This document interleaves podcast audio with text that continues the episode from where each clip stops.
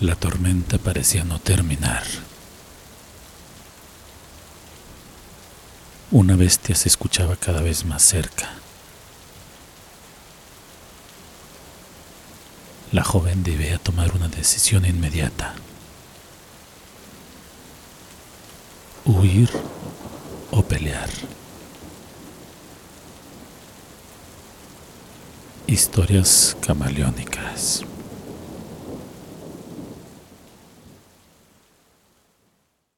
La siguiente historia está basada en hechos reales. Se han cambiado los nombres de los protagonistas respetando su privacidad.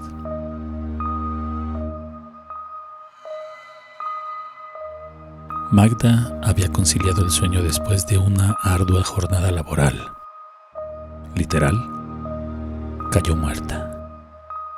Al menos así lo sintió ella, porque no pasaron ni cinco minutos para que la chica de 23 años fuera poseída por el dios del sueño Morfeo. Este consiguió que la chica quedara sumida en un profundo letargo que no le permitió sentir si se aproximaba algún peligro. Inició una tormenta brutal que acabó con la quietud de la noche. Con una incesante caída de lluvia, se mezclaban los ruidos del exterior donde se encontraba la Magda durmiente. Y no, no era un cuento de hadas, ni lo de afuera parecía un príncipe. Más bien, e-, era alguno de tantos monstruos de esas historias que te cuentan de niño. En uno de tantos relámpagos que caían debido a la tormenta, se dio el apagón de toda la corriente eléctrica. Se escucha demasiado cerca el estruendo poderoso del rayo, que ahora sí despertó a la chica. La oscuridad era total cuando Magda abrió los ojos. Levantándose sobresaltada, el trueno le había hecho agitarse por el susto. Se queda sentada sobre su cama. Escuchó cómo se iban aproximando a su dormitorio aquellos seres abominables. Lentamente se aproximaban. No era uno solo, por su mente le pareció haber visto y oído alrededor de seis seres extraños. Se levantó moviéndose hacia un muro cercano. Se quedó callada, pegada a la pared de su cuarto. A sus espaldas había una ventana que daba hacia el exterior. Entre rayo y rayo, con el resplandor de estos, se dejaban ver varias sombras y siluetas que iban de un lado para otro. Corrían desesperados. Los ruidos y gruñidos eran incesantes. La querían volver loca. Al lado de su cama tenía guardado un cuchillo de cocina que lo puso ahí expreso para su seguridad. Nunca pensó que el momento de utilizarlo iba a llegar. Se movió arrastrándose con sigilo. No quería llamar la atención de las criaturas. Avanzó casi a rastras hasta debajo de la cama.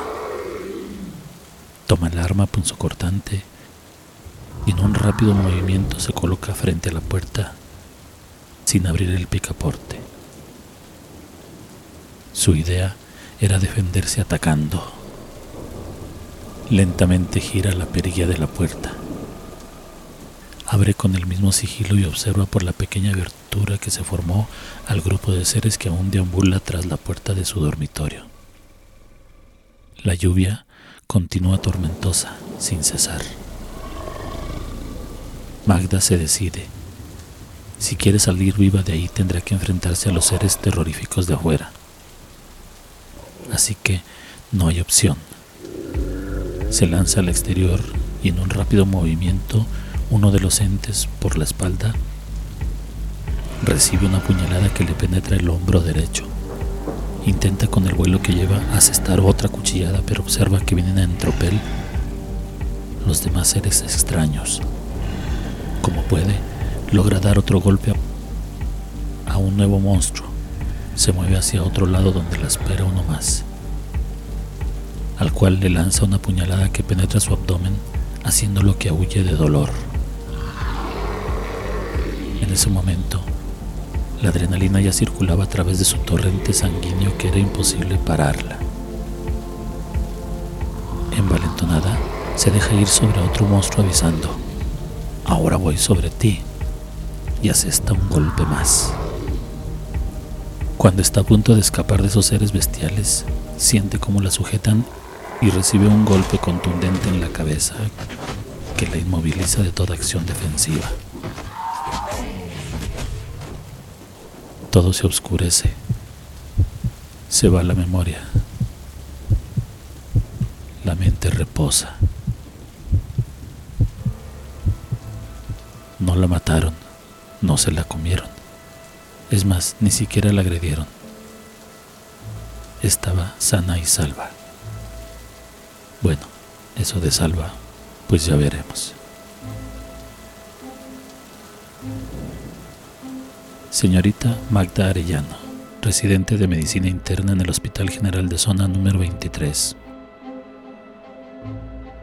Está usted acusada del intento de homicidio de tres personas, todas ellas enfermeras y dos enfermeros, y de homicidio culposo a un camillero de nombre Josué Hernández, ya que por la gravedad de las lesiones sufridas, este falleció al tercer día a causa de una puñalada recibida en el abdomen. Se le complicó y murió posteriormente. Dentro de los círculos de compañeros de internado y residencia, nos comentan que usted era un tanto retraída, no se relacionaba con la gente, no hacía guardias, no iba a las sesiones aunque fueran obligatorias. Dejaba los expedientes con las notas médicas en blanco y que en ocasiones se le veía reír sola, además de hacer como que escribía notas con el ordenador de la computadora apagada que le tenían consideraciones especiales para ver solo casos nuevos. Eso lo hacía el jefe. Además de que el resto del personal médico, enfermeras y compañeros de trabajo habían advertido sobre su comportamiento y no les hicieron caso. Esto trajo como consecuencia este evento que acaba de suceder. Los miembros del jurado tienen la última palabra para determinar si el caso es manejado como un intento de homicidio más el demostrado homicidio culposo, o si lo dejan como lo diagnosticaron los expertos en patología psiquiátrica como esquizofrenia tipo paranoide con delirios de persecución. El día de los hechos estaban anuladas sus capacidades volitivas e intelectivas. Su conducta estaba condicionada por su patología. Magda escuchó su sentencia sin que pudiera hacer nada. Ese episodio ocurrió así de súbito, sin esperarlo. Ella en su interior creía que era real todo lo que su mente le estaba proyectando. Cuando la llevaban hacia el psiquiátrico en la ambulancia del hospital, solo iba meditabunda, la mirada perdida en la nada. De pronto, su rostro se transformó en una sonrisa macabra. En sus oídos y en su mente estaba esa voz que le pedía insistente. Mátalos. En cuanto llegues a tu destino, mátalos. Te quieren hacer daño. Yo te ayudo. Y la ambulancia se perdió en las innumerables calles de la ciudad.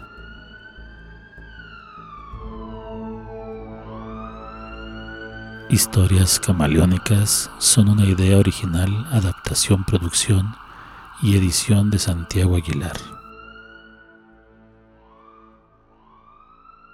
Hasta la próxima.